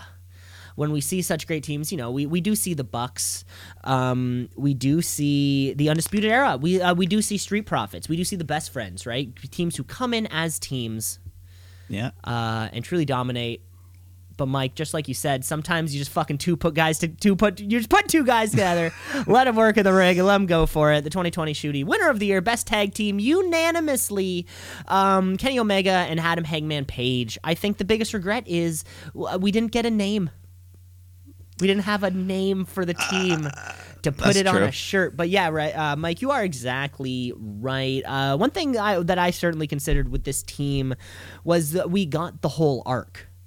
We got them coming together, them winning, them being fantastic champions, and the downfall, even to the culminating match, right, which Kenny Omega did ended up winning in the end. Yeah, that tournament final. And seeing the whole thing was that's it. That's what happens if you put two guys together. They're gonna fight eventually. It's amazing that Cesaro and Shinsuke Nakamura have been friends for this long without breaking up because they're not even like a group. They're just two guys. Well, I guess they figure if they break up, then they're even less likely. Well, you think one of them would be like, "No, I want to go for the IC title." You think one of them would be like, "Hey, give me main event." Eventually, it'll happen anyway. Well, I'm just saying, But you are exactly right. Fantastic champions consensus. All year, well deserving. Indeed, boys. Way to go, boys. Mike, next up, we're giving away a shootie. You know what shootie we're going to give away? The best backstage personality. Backstage, more unsung heroes. Backstage, the front stage of the backstage. Yeah. This one, I don't even know what to say about this one. We rag on some of the backstage personnel sometimes. Sometimes they get on your nerves or, when we say something like backstage, Charlie, all we mean is that she's back. We are going backstage. I think it's in a term of endearment. Exactly. It's not like you represent backstage. Exactly. You are. You are when something's cutting. When someone's getting the shit kicked out of them backstage. I know Charlie is going to be there. He's going to be there. But okay, so I'm actually going to give this award, Shooty Shooty. This is a brand new category, by the way, to this best backstage personality for a man who I believe did qualify. I'm giving best backstage personality to Tony Schiavone. Tony Schiavone spends a fair. I think he spends a lot of time kind of backstage. He's gotten super kicked a couple times. He has kind of followed people back to their car in those kind of runaway segments, and he's willing to do the fun Britt Baker segments. Of course, they went to the spa and they had a great time. Tony Schiavone also co-hosts the AEW podcast. He also hosts like the 30-minute post-show YouTube Q&A. The guy's kind of everywhere, and and it's fantastic. He is involved in so many incredible moments at AEW that don't even involve the commentary desk. So I got to give my best backstage personality to Tony Schiavone. Yeah, that all makes perfect sense. I think you may have even convinced me So, yeah, I didn't really have a consider it that much, but he does do all that and more. So you're right. You know what? I'm going to go with Tony Schiavone as well for that reason. There's your twist. There's your, another unanimous winner. Yeah, you know, he does do a lot of shit. Some great interviews he had, like with Hangman and Kenny, and asked some hard-hitting questions. AEW does that where they have those pre-recorded interview segments. Which are like sitting down beside each other. Which are always very good and feel very real. I feel like anytime WWE tries to do one, they'll try to play into somebody's gimmick. And like, you know, and then it becomes the Aleister Black thing versus just like two people sitting down and him being like, you know, more as if, you know, you would question a boxer. You know, like, how are you feeling about the fight? And then hold up the mic to them. Everybody's sitting down. It's calm. Congratulations, Tony Schiavone. Congrats, Tony. Okay, let me pick the next category. We're going to go with the best television story. Yeah, something that played out, I mean, throughout the weeks, through the pay-per-views, there's any kind of storyline that's going on. You know what? I got to say, one of the stories that I think helped carry through the COVID era, those long dog days of summer, they innovated. They got to do so much. I'm going to go with Sasha and Bayley, from teaming up to breaking up, the golden role models, winning the tag titles, winning every single title, to splitting and Hell in a Cell match, their whole saga. That was my favorite of the year, Sasha and Bayley. Saga. That's the entire saga. That is really the only way to say it. Again, Mike, like we just said, kind of with Kenny and Adam Hangman Page over there, just to watch the whole thing happen is great. Yeah, like, just let it all play out. They didn't do anything stupid. Thank you for like seeing this through. Yeah, we got a satisfying conclusion. Sasha won, she defended, and she moved on. So we're like, thanks. Yeah. Oh, yeah. You know. Yeah. It started. It ended. Well, I mean, it'll never. It'll never. Yeah. There'll always be more, but it'll always be a good match. It'll never truly. Don't overdo it. You know. Congratulations. Sasha and Bayley, the entire saga. Mike, we're sticking with WWE on this one too, you know, because as much as we harp, they do know how to do it.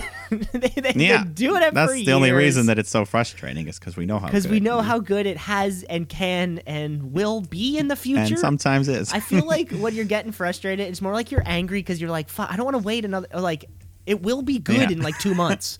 Just make it good now also, and then also in 2 months. Like, give me more, sir. Please. Sometimes, sometimes a TV story comes along, and quite frankly, it's still not done. This TV story is still not done, Mike, like you said. In the COVID era, one thing that I have found particularly rewarding is the ability for them to literally speak and tell the story in the ring while they are performing. And it's been happening in this one particular kind of saga. Well, it's always a saga. On SmackDown Live for a few months now, I gotta give it to this whole tribal chief, head of the table thing. This whole thing, Roman came back with this sparklet under him that we've never seen before, and as soon as he took on that moniker, it was, I think he won at SummerSlam, and then it was like Clash of Champions and onward has just been fire. Yeah, and Paul Heyman at his side, his little penguin at his side. Yeah, the whole thing's kind of got me, and I think it's still going to be good, and I hope it still is good. Chief, head of the table, all of it. He single-handedly elevated Jey Uso to a main event player. Yeah. Let us all see him in a whole new light, and you know, now he's turned heel and he's part of the crew, but he's still involved. So it's only a matter of time. Everything that Roman touches to turns to gold like his gauntlet. Somehow. And Mike, I do have to say, this is Roman Reigns' second best TV story shooty. Of course, last year he was awarded Who Killed Roman Reigns? What was the story of the year from my voting. So something about Roman and being on TV. But yeah, I do have to say, I love that. I love hearing them talk. It feels so much more natural without having to have a microphone in their hand. And just using this ring microphone to pick up them speaking. It's fantastic. And they're using it to their advantage. And they held up there, with good acting, literally crying in the middle of the ring, in the middle of the match. By the way, Roman Reigns has bumped up his acting game. If we can talk about that for a second, check out The Wrong Missy on Netflix. He's putting together a little reel tape for Hollywood. Fast and Hobbs and Shaw. And then he's got The Wrong Missy. Check it out. There's only two I've seen. All right. Check it out. It's just a funny name. Yeah. Okay. I believe it's your turn to pick. Pick, fool, pick. I want to talk best hair. Ooh. Like, this is a category in which you introduced. Yeah. I just feel like there's so many nice, colorful hairdos out there and fun little things that they put in a lot of work. It's got to take a lot to maintain that week by week. And just similar as we suggested to the Baron Corbin saga. I'm going to start saying stop me. I can't keep saying saga this whole time. I shouldn't have never introduced. You should have never introduced that word. Just like we said about Baron Corbin, he's cheap. He's got to be cheap on hair and makeup. If he just comes buzzed, he's good to go. Yeah. You just give me a little touch up here, pull out the razor, get some shaving cream on his head. Just it's like, have you ever seen that that meme? It's kind of like a bunch of photos of the lead characters in Breaking Bad. So it's like Walter. Have you seen the show? You've seen the show. No, but I know the show. So pretty much it was the photos of a bunch of bald white men. And then right beside it was a photo, like a screen grab of the people who were the hair. Like the hair and makeup team, and it was a bunch of bald guys.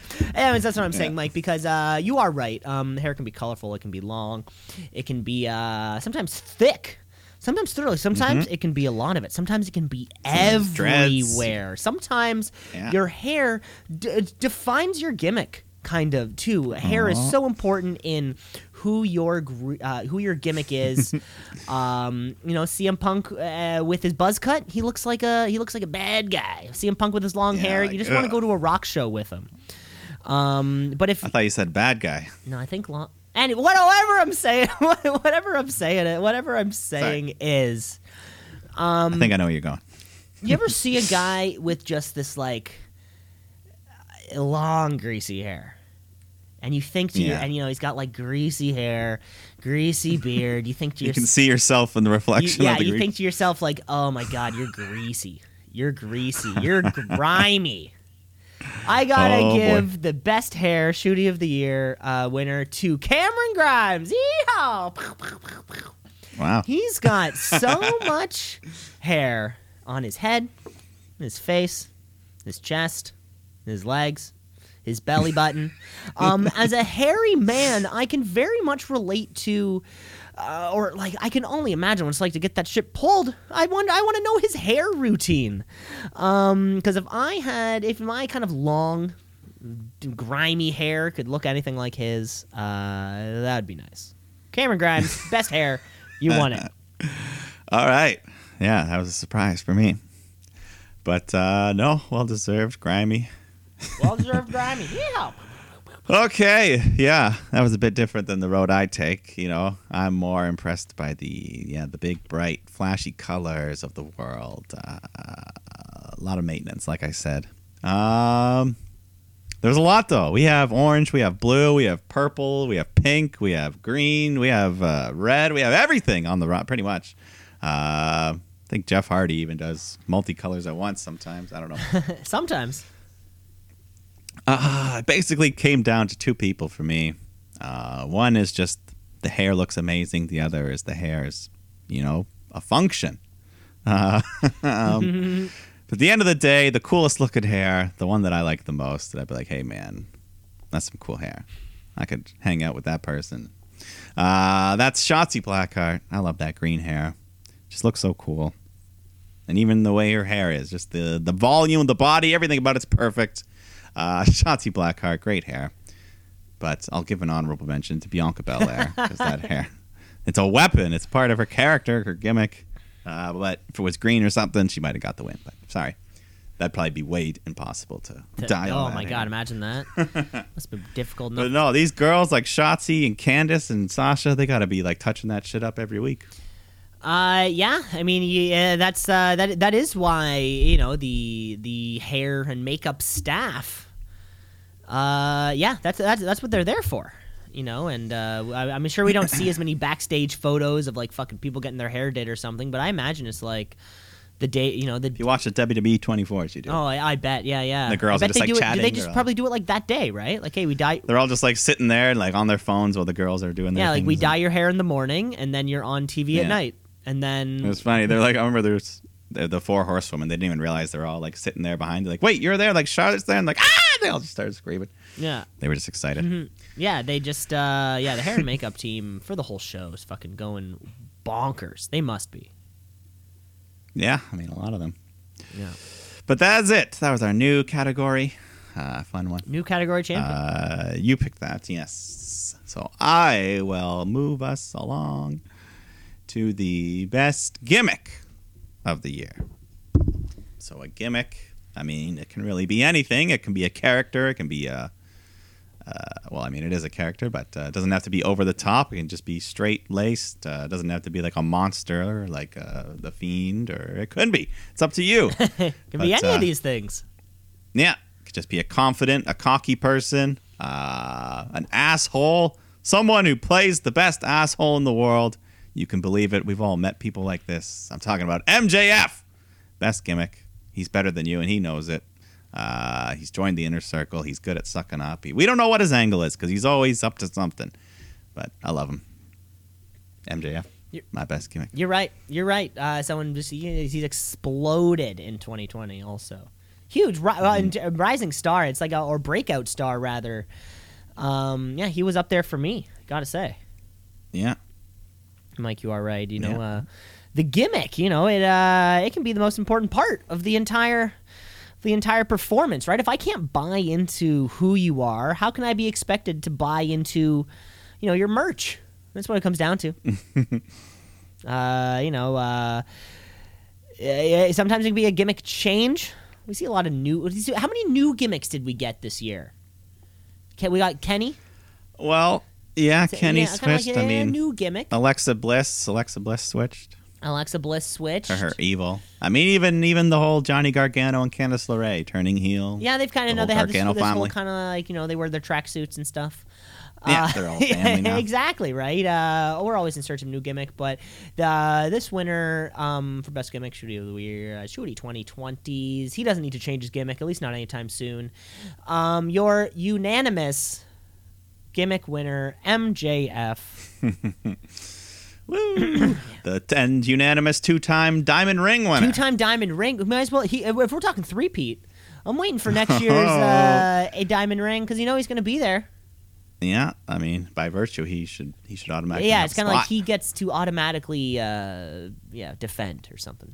Yeah, isn't it like I don't know, in racing when you come in first, you start the next race in first or something?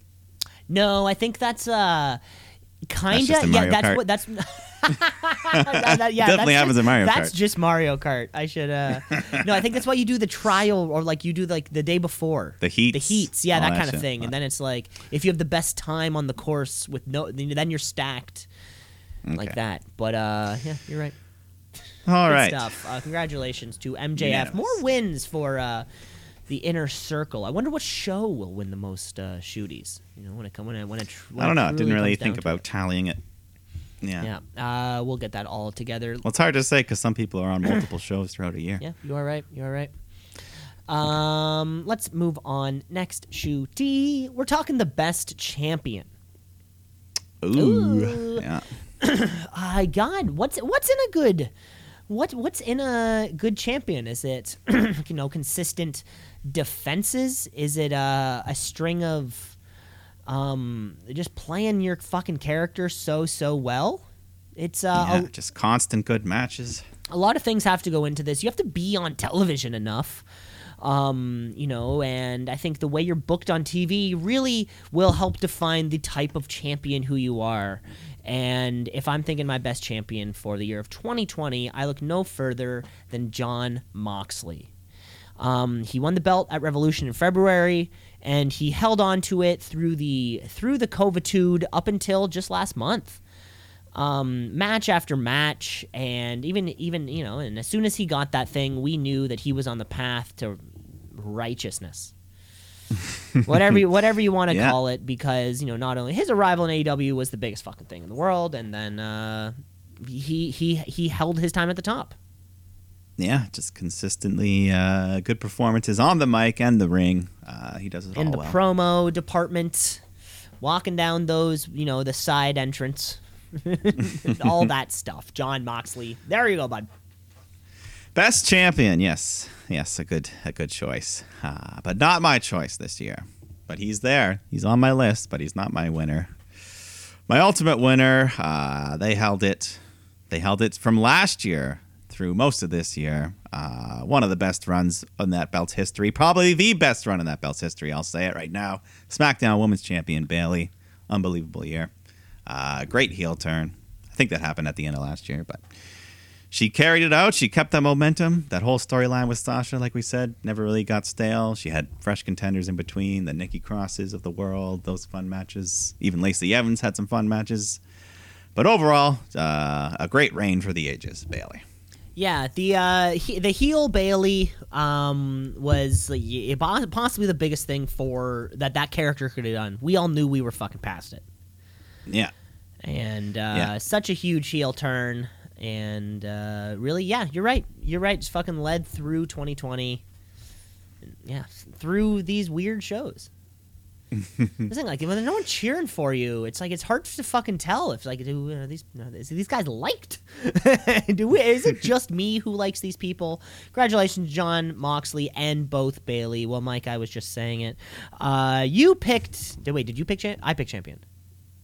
Okay, I was going to segue. Nope, sorry, Mike. I stepped on your toes right there. Congratulations, both Bayley and Jon Moxley. Mike, you are up next. Yeah, I don't know what you were going to segue into, but I will just go with most improved. Ooh. Was that it? I was going over. I was going to segue, sorry. But no, but that was on me. Nope. That was on me. Maybe next time. Most improved. So, this one, most improved doesn't really mean you were necessarily bad before. You just got better. We noticed. We you've just done more for us this year. Someone that I was really impressed with in the last couple months of the year here. They got a lot more screen time, some more storylines. Finally got some big wins. My most improved. I'm going with Lana because I'm always gonna root for her now. She's the new. She's our new thing, eh? She's our new. Well, I just like her. She's not the most over. Yeah. So has that one paid off? Most has improved. That one paid off in your eyes? 2/3 of it. We're still waiting. She beat Lana. She won the Survivor Series. She beat Naya, but she didn't win a title yet. Once she wins a title, I'll be perfectly happy. Okay. So Raw. Perfectly splendid. Raw Women's Championship is the payoff. Or tag. I would have accepted the tag title. You were hoping for the tag titles. I do remember that. Yeah. There's still a chance. Congratulations to Lana for the shootie. She got a shootie. That's pretty good. That's difficult. Not everybody gets shooties. Nope. There's some great names that have not won shooties. Legends in the ring. Literally. Have never touched the prestige of this award, Mike. Congratulations to Lana. And I am going to move over to Miss Most Improved now. This was somebody who, similarly to Lana, I feel like we've seen the transition, and you see the transition from dark matches to like mid-card matches. Maybe you get a stipulation match, and then maybe you do some impressive fucking work. Maybe the push they give you a mouthpiece, etc., etc. Because I've got to give my most improved to The Butcher on AEW Dynamite. Hey. From The Butcher and the Blade, I feel like when they started, I was like, you guys suck. And then that bunkhouse match was sick, and he's been putting on some great performances surrounded by Eddie Kingston and Lance Archer. He's a big guy. I think he fits better with bigger dudes. And yeah, he's been booked very well lately. I've been super impressed. The Butcher is the most improved wrestler. Yeah, no, that bunkhouse match really was a turning point for both of them. The Blade was great in that too, I thought. Just bleeding everywhere, literally, after his name, Blade. But yeah, no, both of them, they were really, came in with, we were like, who the hell are these guys? And now they're pretty cool. But yeah, the Butcher specifically, sure, most improved. Sure. Oh, are you saying it should be a shared award? No. I was just talking it out. Oh my God. I was just talking out your answer. That's all I was doing. Like it should be a shared award now. Now you have you can if you want. It's up to you. Now you have me second guessing. That's right. Get up here, the Blade. You're right. The two of you. Sorry, Bunny. Stay there. Stay down. Stay down, Bunny. You pulled the Steve Harvey. You read the wrong. I read the wrong card. Oh, I'm sorry. You lost. Yeah. Butcher and the Blade. You get the big win. Yeah. You read the two of them. Yeah. It's fun. It's nice to see a tag team kind of. Yeah, these guys are improving together. Cleaning up on Dark, and now they're here on the main roster. Yeah, I mean, sooner than later, they'll probably be elevated to a tag title, maybe even win. Why the heck not? Who knows? Why the heck not? I don't know if they'll be the one to take the bucks, but who knows? Let's hit up our next shooty. We're coming down the final stretch here, but we are talking about the most over. Another new category for us. This was especially odd for me, I feel as though, because I'm... are they over in my eyes, or are they over in the fans' eyes? And with no fans, it feels weird to, judge that. Did you feel that weirdness maybe this year? Yeah. It's also the matter of, separating, your personal feelings versus the overall feeling, or how do you define most over? Like, booked to be, are they booked to be over? Like, I don't get it. Yeah, are they well received, or is it how you feel? A little bit of everything. It's a little bit of everything. Of everything. So, what I gotta say is about the most over. I kind of went with someone who I felt like encompassed a little bit of all of those things. You're a babyface. You're you can be over as a heel. You can be over as fuck as a heel. Oh yeah. But people think about over as a babyface, but I gotta go with that heel route. Because someone who just changed everything for me on SmackDown Live and professional wrestling, this is the whole thing. Roman Reigns, I think you are the most over. Yeah, I said it. Quote me on that, Mike. Put that on a shirt. Put that on a shirt with my direct quote. After that, the dude came in, and I know there's no fans there, but they'd be booing fucking louder than they were before. Oh yeah, but in a good way. But in the good way, finally, in the good way.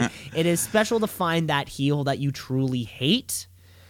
And I think for that reason, Roman Reigns, you got to walk away with this one. Yeah, no, that's very convincing. Very convincing. Way to go, Roman. But I'll go on the opposite end. I'll go for babyface in this regard. But like you said, no crowd, so it is hard to tell, but you can just tell when some wrestlers are more, like, we know Baron Corbin, people ain't gonna give a shit. But one person that we all love, even when they are kind of in between doing things, you can do some heelish things, or you can be conflicted yourself. You're human. You have these emotions, these dark thoughts sometimes. I'm talking about Hangman Adam Page. Yeah, he's kind of been on all sorts of... He's been in the tag team. He's been kind of teasing the heel stuff with Dark Order and FTR and all that.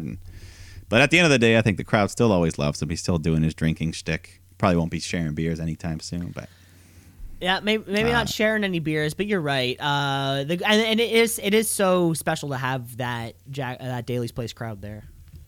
Yeah, they're still there. What's there? And, everyone loves Adam Page. Mm-hmm.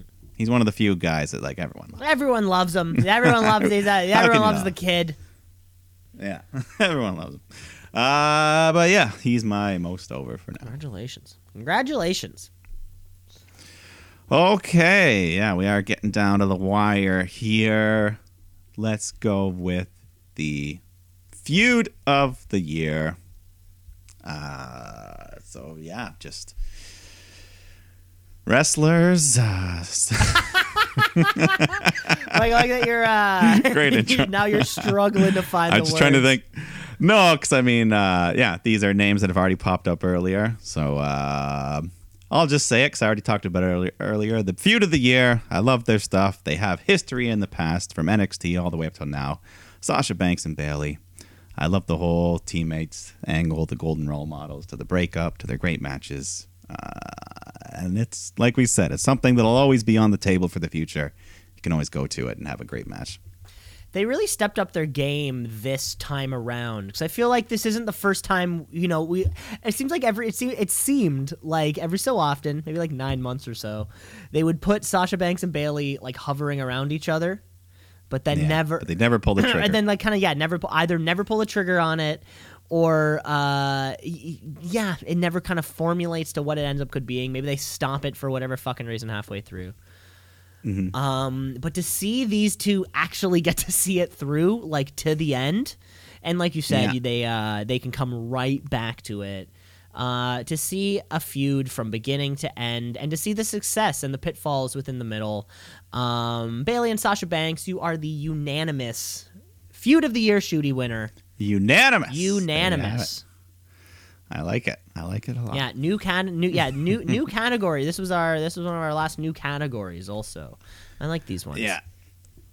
No, I think we picked some good ones. We deleted one or two that the fans won't remember, so that's fine. And overall, we got a nice round number of 25 at the moment. I like that. I mean, we're open to add. Of course. But yes, we are running very low now. I think we're coming up. How many do we have? Four left more. Now? Two. Three more. Four. Three. Yes. Well, yeah, I think I picked feud. No, you picked feud. I picked feud. Yeah. Okay. I think we agreed we're going to close with that other one. Yeah. So let's get right to it. Where these are our last three. God, we got to talk about it. We got to talk about best female wrestler. Mm-hmm. I think. What were you going to say? What I was going to say was it's very. I think it's one-sided. I think there's one company that has. It's pretty fucking obvious where we're pulling this particular performer from, and then even the list of women who could have won this award, at least for me, was it gets bigger every year. Yeah, I mean. The ones that are here sticking around, we get introduced to like a dozen new ones. And then, you know, even things where you see new people and then they're doing great things on the mic, off the mic, in the ring, out of the ring. And it's like, hey, everyone's getting better. And that's, I think, like the coolest part to see, especially with some of these women's divisions out here. Cough, cough, AEW, cough, cough. Cough, cough, cough. But one woman who impressed me, she's already won two Shooties tonight. She won, I guess, the Wrestler of the Week, penultimate winner. Also, I got to give my female wrestler of the year to Io Shirai. Spot after spot, big match after big match, she takes to the sky like not many other performers do. And it's great to see. And she is kind of and it also really helps that she's surrounded by the best women's division on the planet.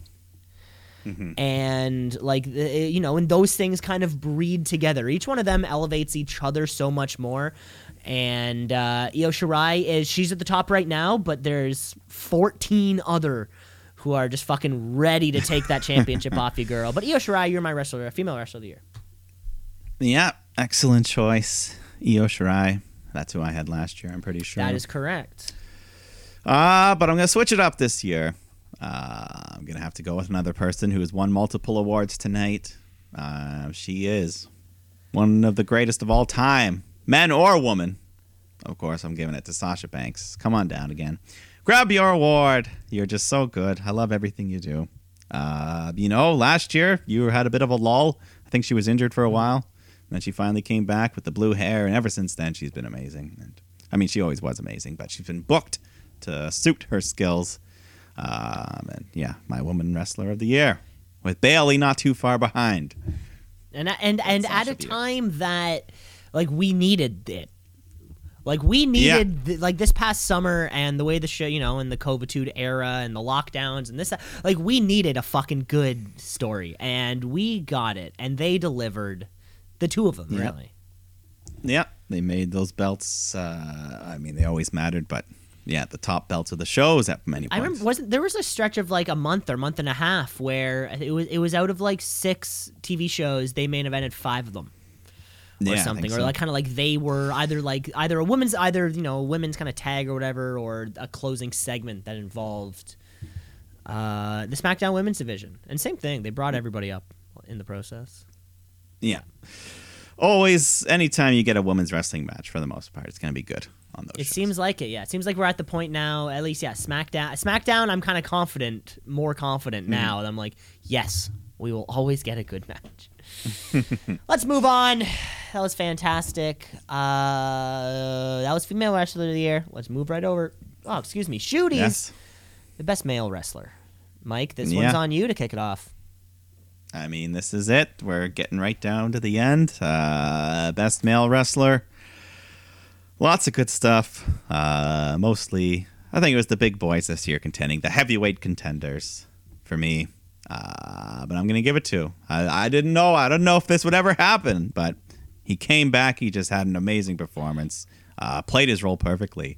We're talking about the Tribal Chief, Roman Reigns, your male wrestler of the year. I know. I couldn't believe it, but he's knocked it out of the park since he's come back to a T. Apparently, co-starring in The Wrong Missy has really... huge effects on this guy, the Tribal Chief, man. What else we can't say anything more than we already know, and I feel like we only know a quarter of the story.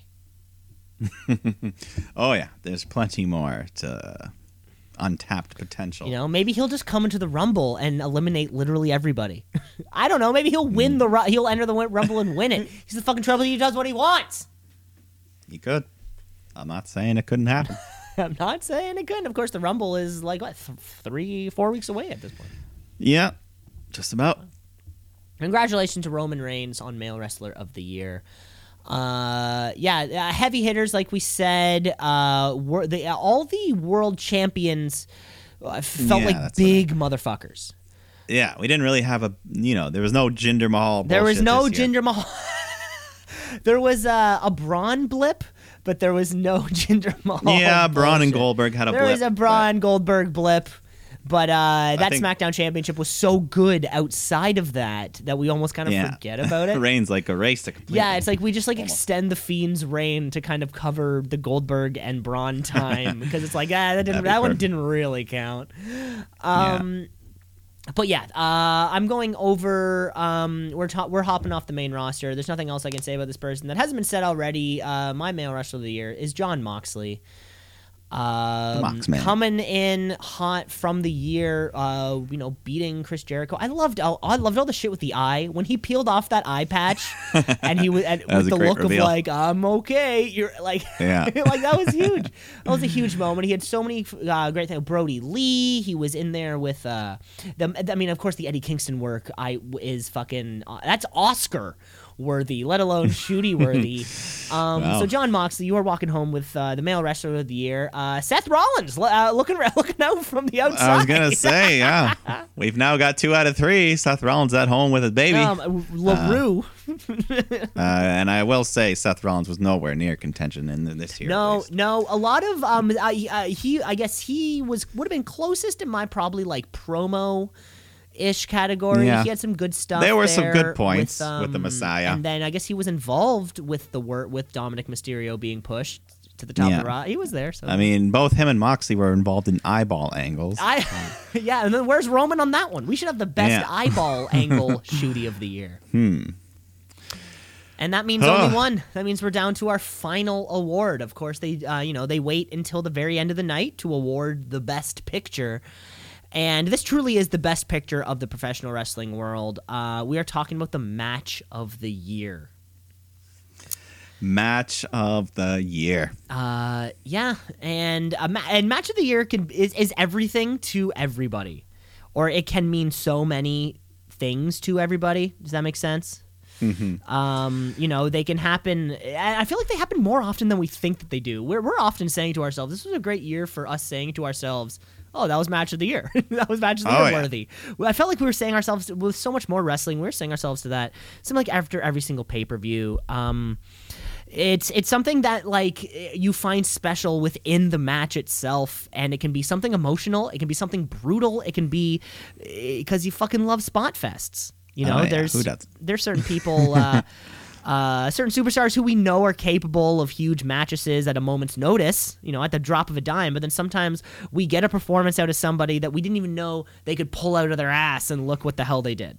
Mm-hmm. So, Mike, we're going to present this in a top five format. I have arranged mine in that kind of top five format also. So, Mike, would you like me to kick it off? Yeah, because I think I kicked off that last one. So. Sounds great. So, coming in at number five mm-hmm. was the Hardy, AJ, Sami Zayn ladder match. For the Intercontinental title. Intercontinental. I believe that was at Clash of Champions, I believe. Or the week after, probably. Something like that. I don't know. Yeah, I loved it was great Sami Zayn work. AJ Styles, great at everything he does. And then we keep getting those. We'll always get the Jeff Hardy Swanton off a ladder. Onto a ladder. We're always going to get that spot. It was great stuff. It was great stuff in that one. Coming in number 4 for me was, and this feels are we alternating, or are you just gonna do all yours? Oh yeah, whatever you'd like. I'll give you my number 5. Okay, right cool. Now. Yeah, let's do that. My number 5, great match. We've already talked about earlier on the show. Culmination of the feud: Bayley versus Sasha, Hell in a Cell, SmackDown Women's Championship. Just an awesome title match. All the weapons, all the crazy fun. Sasha getting the big win.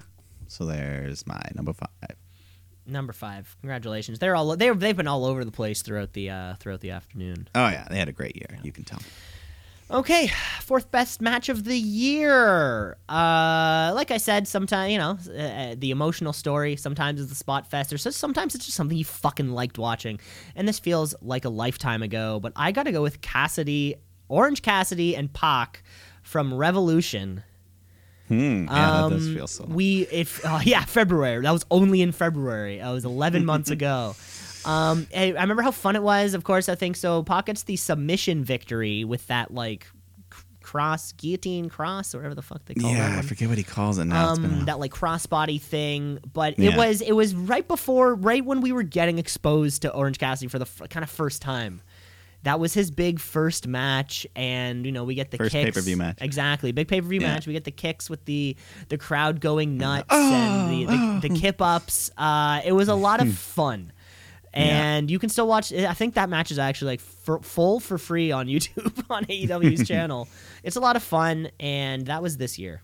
Wow, that was all right. Well, that leads me nicely into my number 4, because taking place on the same show. Just a straight-up, fantastic tag team title match. Coming at number 4, I'm talking about Kenny Omega and Hangman Adam Page versus the Young Bucks. Yeah, just a classic. I think we talked about earlier, 5-star Meltzer classic. Just a damn good tag match. One of the best of the year. The 5-star Meltzer classic. That sounds like an order from a fast food chain. The 5-star Meltzer classic. Yeah. You're exactly right, Mike. That was your 4th best, and I guess that's on me for 3rd. If 1 was 2, then 3 was 4, because my 3rd best match of the year, exact same one. Hangman Page, Bucks. Watched it again earlier on in the week. It's still as good as the first time you saw it. Yeah, just like a 30-minute banger. Just excellent. Some of the best tag team wrestling you'll ever see. Mm-hmm. All right, that was your number 3. That was my 3. So that leads me to, going from more of a standard technical match to just a wild carnage, crazy frenzy. We've already talked about some of the spots earlier, but we just had so much fun in this match. The women's War Games match. I love it. 2 for 2 they've been so far. And, of course, they're going to have another awesome one next year. Can't wait to see what EO does Maybe next year we'll get the moon salt in the garbage can. Moon salt in something. Yeah. As long as she's in something. Off the top of the cage. As long as she moon salts off of something, in something, and onto something else. Mm-hmm. That'll be a fantastic spot. Yeah. Well, I guess that's on it for me for number two. This was one that changed the entire 2020. WWE landscape, and it happened so early on, and it was two amazing matches. It was two matches we got in one, it felt like. But that's, of course, I'm talking about the men's 2020 Rumble. Mm-hmm. Everything up, even moments where Brock was fucking dominating, it's still good. Oh yeah, because you're like, someone's got to get this guy. It was so fantastic. Of course, we had Edge's return. Also, and that crowd pop was huge. Oh, yeah. That crowd pop was huge. And they made it look like he was almost going to win, so they had a good run. You're like, to our Final Four. That led into Randy. And yeah, that Rumble. Goddamn. Yeah. One for the ages. We've been saying it all year. Yeah. So they've definitely got big shoes to fill this year. Mm-hmm. Fingers crossed. I know. Oh, my God. It'll be hard without crowd, but we'll see. Maybe there will be a small crowd. Hopefully. Because they're in hopefully, yeah. The baseball place. NBA teams can do it. Tropicana Field, that's it. Okay, number two. You mentioned this one earlier, but I liked it just a bit more than you. Uh-huh. The triple threat ladder match, Sami Zayn, Jeff Hardy, AJ Styles, Intercontinental title. Yeah, one of the best ladder matches I've ever seen, I think. Just such cool, clever spots, more earlobe, the handcuff through the ear to the ladder, and yeah, just more handcuff stuff with Sammy and AJ, and of course, all the bumps, the breaks, the falls. Just a damn good match. That IC title's had a great year as well. It really has. Yeah, well, maybe, I guess we have best champion title of the year would be like a... Yeah, which belt had the best year? Yeah, maybe we'll look into that for 2021. That could be a category, yeah. I do like the sounds of that. You're exactly right. Sami Zayn's thing now is... I mean, he's always been fantastic, and he's been given this little kind of window to shine, and he's taken advantage of every single second of it.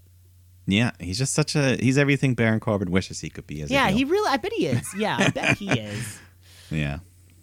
Well, I guess that does come down to number one, Mike. Like we said, this is the best picture of the of the shooties world, of the wrestling world, right? I mean, we oftentimes have these massive budget Titanic James Cameron. Yeah, we know James Cameron puts out banger movies. Sometimes Leo DiCaprio's there. We're like, yeah, of course, Leo DiCaprio's. He's a banger actor. And sometimes we get this like little independent movie that comes out of nowhere and it amuses us. It makes us laugh. It makes us cry. It makes us twinge. That's not even a word, but it makes us do it. I think it's a word. Mike, my match of the year is the parking lot brawl between the Best Friends and Santana and Ortiz. Wow, there was something about this matchup. It was fun. It was brutal. It was different. It was funny that there were people like around cheering them as if it was like a bar fight. There were a bunch of cars set up. Orange Cassidy was tricked in a trunk. This match had so many different things, and I got to see two people or four men rather that I didn't know that they could do this, and they did it. Yeah. A lot of bloodshed. Not to mention the broken glass, the dented hoods. Oh, yeah. And multiple broken windshields. There was a bat. Everything in between. Yeah, this match was a lot of fun for me. And I watched this one again also, I think it's the other week. And ending with Sue, his mom, giving the middle finger that was from her van. It was fun. Yeah. It was different. And it really crushed it as far as I'm concerned. That parking lot brawl, you're winning the shooties, baby. I mean, it got 5-star from Meltzer, didn't it? Yeah, that controversially. Controversially 5 stars from David Meltzer. Yeah. Yes. Good pick. I'm going to switch over, though. Kind of similar, though. I mean, it was a crazy year for wrestling. We had tons of matches that didn't have to take place within the confines of a wrestling ring. You had your Crazy Wyatt match. You had your Stadium Stampede. You had that parking lot brawl you just mentioned. But the one match that stood out for more than me, the perfect film, just flaw. I love everything from beginning to end was perfectly executed for me. The perfect way to end a career. Because I'm talking about the Boneyard match. The Undertaker versus AJ Styles. Wow. I just loved everything about it. Meltzer didn't rate it because he's a kook, but I would give it 5 stars. I mean, he's a kook. Yeah. I mean, obviously, you had the benefit of shooting things over if they wanted, but much like lots of this COVID era, there's the same deal. But I just loved it. Everything. The moments, the cameos, the appearances, throwing Gallows and Anderson off the roof, and I don't know, just everything. Ending with burying him in the grave. Everything was perfect way. He rides off in the motorcycle. Perfect way to end the career after all those blunders in Saudi Arabia. They finally found the right match to finish it. The Saudi blunders. And AJ Styles, you couldn't pick a better opponent than AJ, so great match. Great way to end a career. It truly was. What an honor it must have been, because you know Taker's going out. He's picking who it's going to be. Yeah. Or there's some conversation level that's like a step further than just like, okay, Vince, you know, Vince walking up, it's like, Taker, you're going on like Tozawa. Fucking, yeah. Or Baron Corbin, like Kurt Angle had to. Yeah, yeah. Oh, Baron, like, to go back to Baron Corbin. He jobbed out to Baron Corbin, I believe. I believe Baron Corbin won that match. Yeah. But yeah, you're exactly right. What a way to go out. What an honor for AJ Styles, and it speaks volumes about AJ Styles too, who gets literally buried with his hand sticking up. And now what? Now he has a bodyguard, and he was the fucking he lost nothing. He was like gone for 2 weeks, and now he's still like running Monday Night Raw right now. Yeah, he could be WWE champion next week, and no one would blink an eye. For all we and nobody would be surprised. Be like, yo, did you hear they made AJ champion? Like, cool. And you're like, yeah, that makes sense. Oh, boy. That was incredible. What, 2 non-traditional wrestling matches as our matches of the year, and some, wow, incredible champions all throughout. Yeah. Mike, you and I have unanimously agreed on best tag team 2 years in a row now. There you go. And, well, because we are, you and I, a tag team. You and I are a tag team of sorts. Of course, Judas, Chris Jericho, another unanimous decision. Bailey and Sasha, feud of the year. Tony Schiavone backstage, and Pat McAfee, celebrity appearance. Mm-hmm. Damn, you're exactly right. Oh God, I love the Shooties. The worst part about the Shooties is that they eventually have to end. They have to end. I'll give you one fun fact for my match of the year. Okay. Or just because you mentioned it. 4 out of 5 matches for me were all gimmick of some sort, whether it be ladder, Hell in a Cell. My only normal tag was the normal tag, the Hangman and Adam Page. Oh yeah, I guess yeah. Cassidy Pac was my only like normal single match, and then Omega Bucks. That was probably no stip or anything like that. Mm-hmm. Oh, that's fun. Yeah, and only one match had a crowd for me, and that was the same match. Yeah, I guess 3. Anyways, it does it. Anyways. It does it. Well, if you count 4, if you count the parking lot brawls, they're like the people cheering beside the cars, which I totally count. Sure. Oh, Mike, that's always so much fun doing the Shooties. I love doing this show, and we get to celebrate our yearly awards and start our tally for next year's champions. I mean, we're in January now, so the count is on. The Rumble is at the end of the month.